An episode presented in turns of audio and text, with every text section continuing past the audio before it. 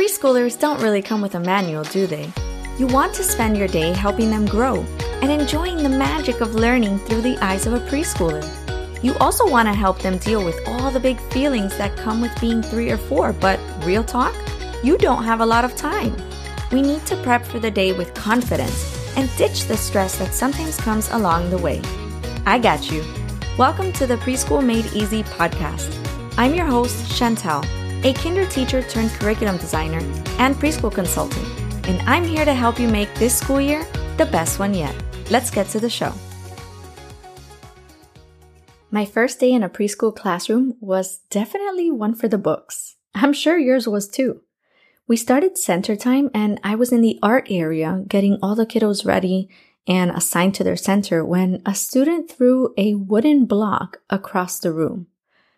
Luckily, it didn't hit anyone, but I thought, man, this kid would be a heck of a pitcher one day with that arm. what struck me odd that day wasn't even that he threw it. It was that when I asked him to apologize, hmm, new teacher habit, he started crying and straight up refused. I didn't know how to make him feel accountable for his actions. If you've ever been curious about how to build responsibility and initiative with your littles, you're in for a treat. This month, we're exploring different classroom management topics to help make your and your kiddos' preschool experience the best one ever. You're listening to episode 15, and today we're diving into some practical strategies that can turn your preschool classroom into a thriving space of independence and growth. We're talking about encouraging initiative, the power of responsibility, and setting clear expectations with your students. My goal is to create a community of teachers and parents that feel loved and supported on this precious journey. So I created a super fun Facebook group for us. Join our free Preschool Made Easy Facebook group today and ask your questions, make new friends, and let's do this thing together. You can find the link in the show notes. All right, let's get started. You ever set out materials on a table and everyone just looks at you like, well, when are you going to pass them out? Almost like they don't want to do anything and you're crazy? Yeah, I know the feeling. Encouraging preschoolers to take the lead in their learning journey is an interesting experience, but it can also be incredibly rewarding. One way to do this is by creating learning centers with your kiddos.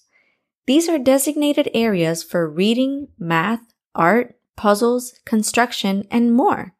Stock each center with materials and then let the kiddos decide where they want to spend their time.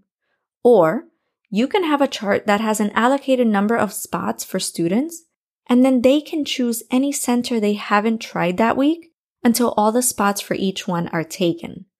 This not only gives them a sense of choice, but also encourages them to take the initiative and just explore independently, right? By playing and learning with new friends. Responsibility might seem like a heavy word for little ones, but it's all about the approach like many things in the early education field, right? Start small and gradually build up their sense of responsibility. I used to love assigning them age appropriate tasks like classroom jobs because they took so much pride in doing them. We always had a line leader and a door holder for the day. And then some of the other jobs were things like weather reporter, supply manager, paper passer, and even light patrol.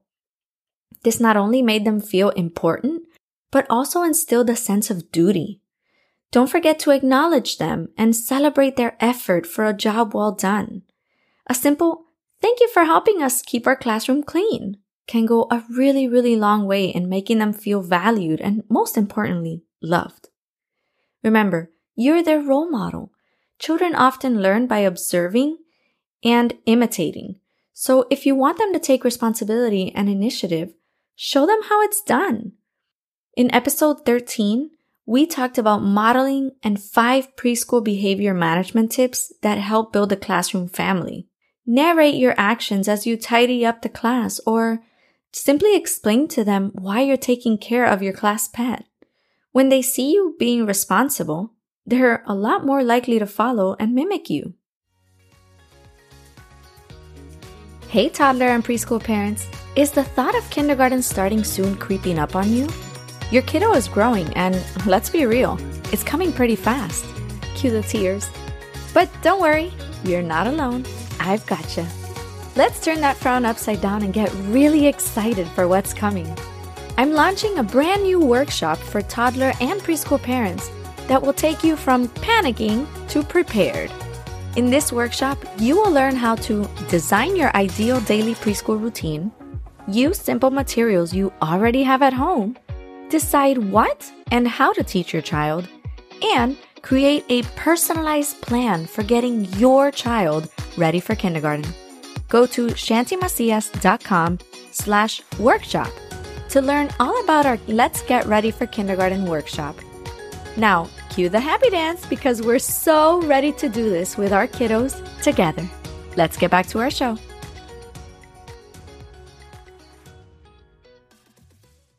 Now let's talk about expectations.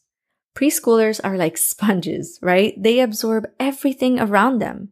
So setting clear and age appropriate expectations from the get-go can work wonders. But remember, keep them simple and positive. For instance, instead of saying, don't make a mess, try saying, let's all work together to keep our classroom tidy. This shift gives them a sense of responsibility rather than focusing on the limitations. Here are some other quick examples. Instead of saying, don't run in class, you can say, please use your walking feet in the class. Instead of saying, don't leave the blocks all over the rug, you can try saying, Please pick up the blocks and put them where they belong.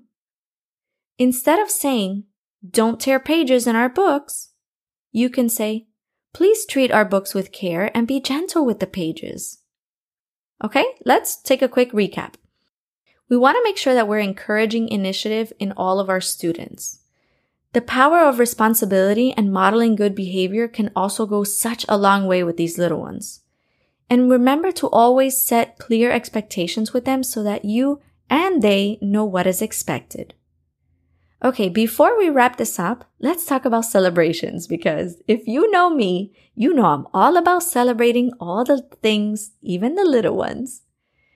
Every small step toward responsibility and initiatives certainly deserves an applause, especially with our preschoolers. Try creating a responsibility wall or a star chart where you acknowledge their achievements. This visual representation of their progress can really motivate them to keep up the good work. Remember to model and practice these in your daily activities to see the real results. It's all about consistency here. By giving them space to take the lead, setting clear expectations, and then celebrating their efforts, you're not just managing a classroom, you're shaping future leaders who are confident, responsible, and ready to take on the world, one choice at a time. Join our free Facebook group and let us know your number one tip for building initiative and responsibility in your class. We love seeing pics, so post any helpful charts in there too. It's seriously the best place to ask questions and get some inspo from other teachers and parents like you. You can find the link to our Facebook group in the show notes. Thank you so much for hanging out with me today. I love creating content to support you on your preschool journey. So if you enjoyed this episode, reach out to me on Instagram and let me know what resonated or any questions you may have. Let's keep the conversation going so we can support more preschool teachers and parents just like you. See you in the next episode.